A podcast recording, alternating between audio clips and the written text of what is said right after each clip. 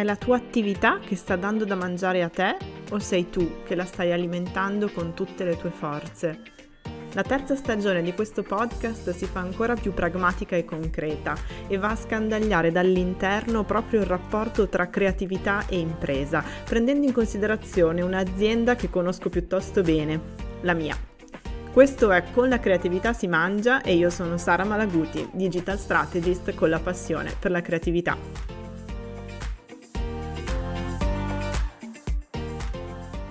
Buongiorno a tutte buongiorno a tutti, eccoci al quinto episodio. In questo episodio in particolare ci concentreremo sulle cosiddette tecniche di growth hacking che non devono assolutamente spaventare perché vogliono semplicemente dire una cosa, è tempo di scalare, cioè come facciamo a crescere, crescere in maniera morbida, organica, non per forza con dei numeri trascendentali, però comunque crescere e vi dimostrerò insomma che eh, ci sono tante tecniche parallele molto eh, diverse diciamo da quelle 100% digital di cui si sente sempre parlare e ve le citavo anche all'inizio no? quelle che adesso a me danno anche un po' fastidio cioè quei webinar ad esempio eh, gratuiti dove poi eh, c'è l'offertona imperdibile a migliaia di euro piuttosto che de, delle mail molto invadenti che ti spingono ad acquistare, insomma, tutte quelle tecniche lì ormai eh, ne è pieno il web, obiettivamente ne, ne parlano tutti e funzionano, non è che non funzionino, per l'amor del cielo, così come funziona l'advertising, però sinceramente un po' per coerenza con i nostri valori di fondo, perché altrimenti poi eh, saremmo qua a raccontarci cose che non hanno senso, un po' per proprio sviluppare anche un ragionamento e un pensiero laterale, abbiamo voluto mh, cercare di capire se anche qualche altra tecnica potesse essere interessante e la stiamo testando, l'abbiamo testata anche l'anno scorso e adesso ve ne parlo. Allora, sono due le strategie di cui vi voglio parlare, se ne sente parlare un po' poco secondo me. La prima si chiama ufficio stampa, cioè, la cosa forse, boh, non lo so, le PR più vecchie del mondo, ma che hanno un loro senso, un loro perché, a maggior ragione quando tutti parlano solo di digital. Ora, posto che le PR comunque di cui mi, mm, vi parlo io sono digital PR in un certo senso, quindi è un'evoluzione, un 4.0 dell'ufficio stampa, non è il vecchio tradizionalissimo ufficio stampa eh, che fa solo la, la, carta stampata, eh, assolutamente. È un ufficio stampa in particolare eh, con cui mi sono trovata benissimo eh, ma a parte questo, il concetto di ufficio stampa secondo me è importante perché deve rispondere a delle esigenze di crescita molto definite, cioè è inutile avere dei, dei falsi obiettivi, cioè degli obiettivi che non sono poi commisurati ai risultati eh, ottenuti. E su questo voglio proprio sfatare un mito, cioè l'ufficio stampa non è quella strategia che ti permette di crescere nel senso di aumentare immediatamente il numero di clienti, non è questo è protezione del brand, è reputazione del brand, è autorevolezza, è inserirsi in nicchie, in ambienti che eh, altrimenti ti sarebbero preclusi, ok? Quindi quando si ha piena consapevolezza di questo, allora si può consultare e chiamare un, un ufficio stampa. Nel giugno 2021 a me viene questa uh, idea qua, appunto, di cominciare a entrare in segmenti particolari molto specifici, che sono quelli appunto dei miei colleghi digital, dove sono, ero molto poco inserita. Uh, per cercare di appunto riuscire ad avere uh, spazio nei convegni, nelle tavole rotonde, nei panel, con uno scopo ben preciso, vedete che non è quello di aumentare i clienti, ma è di far conoscere un modello come quello di Flowerista ai miei peer, ai miei pari, appunto, i miei colleghi. Eh, ambiente dove io non ero assolutamente presente perché non avendo quel tipo di background lì sono sempre stata un outsider, no? Vengo, e lo sapete, da, dalla finanza.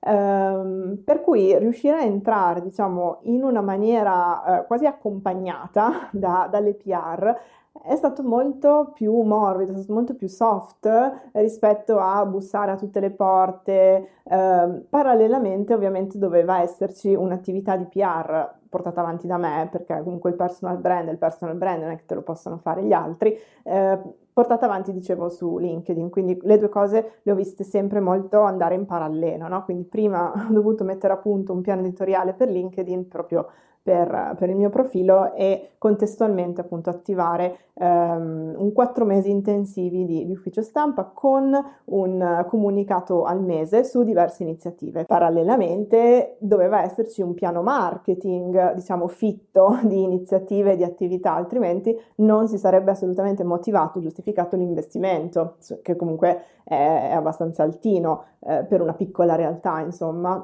Quindi ecco la strategia. La strategia è Abbiamo tante attività nell'autunno del 2021, cerchiamo di diffonderle il più possibile con i nostri mezzi, al nostro pubblico che già ci conosce, eh, quindi con i nostri canali digital, ma rafforziamo eh, questa presenza eh, grazie a un ufficio stampa con la speranza, perché poi lì nessuno te lo garantisce, cioè ovviamente non hai la certezza che i giornalisti apprezzino e riprenderanno il pezzo, con la speranza di comparire poi anche sui magazine, sui quotidiani, eccetera, eccetera.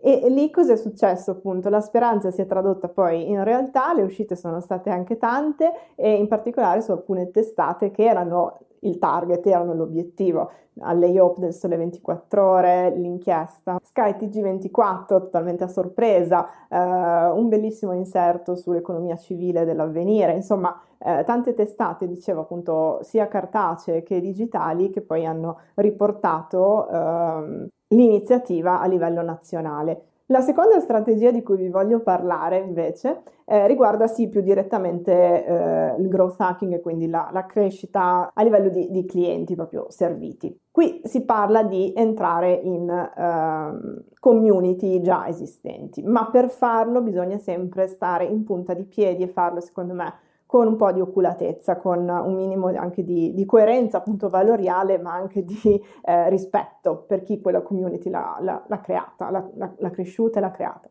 È logico che è più semplice da un certo punto di vista eh, riuscire ad attirare eh, potenziali clienti che sono già parte di una community ehm, e che quindi sono già in un certo senso profilati, sono già um, omogenei al loro interno, no? piuttosto che pescare a caso con una rete a strascico nell'oceano e tirar su quel che viene. Ecco. Ma per entrare in quelle community bisogna avere una strategia molto ben definita e rispettosa, lo sottolineo. Quindi l'idea qual è? Preparare un webinar ed è quello sull'innovazione. Sull'innovazione praticamente abbiamo dedicato tutta la seconda stagione del podcast, quindi abbiamo materiale eh, veramente in, in, abbondanza. È un tratto caratteristico, credo, e lo stiamo dimostrando anche con tante iniziative di Flowerista, per cui creando questo webinar e portandolo gratuitamente all'interno di alcune community,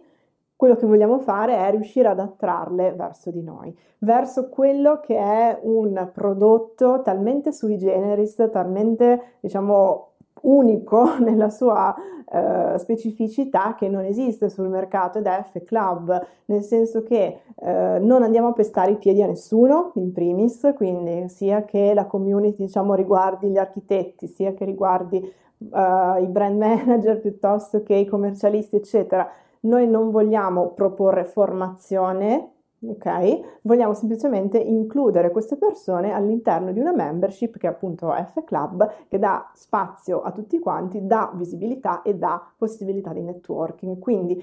in primis il webinar gratuito che proponiamo appunto è eh, super partes, è eh, di eh, mindset in un certo senso, è di strategy, ma non va a ledere gli interessi eh, di nessuno, quindi è per questo che parlavo di punta di piedi. Dall'altra parte poi il quid che andiamo a tentare di vendere è un prodotto anche esso stesso appunto molto particolare, molto che ha pochissimi competitor, quindi fondamentalmente non è invadente rispetto a eh, diverse community e di conseguenza appunto questo sarà un po' il nostro eh,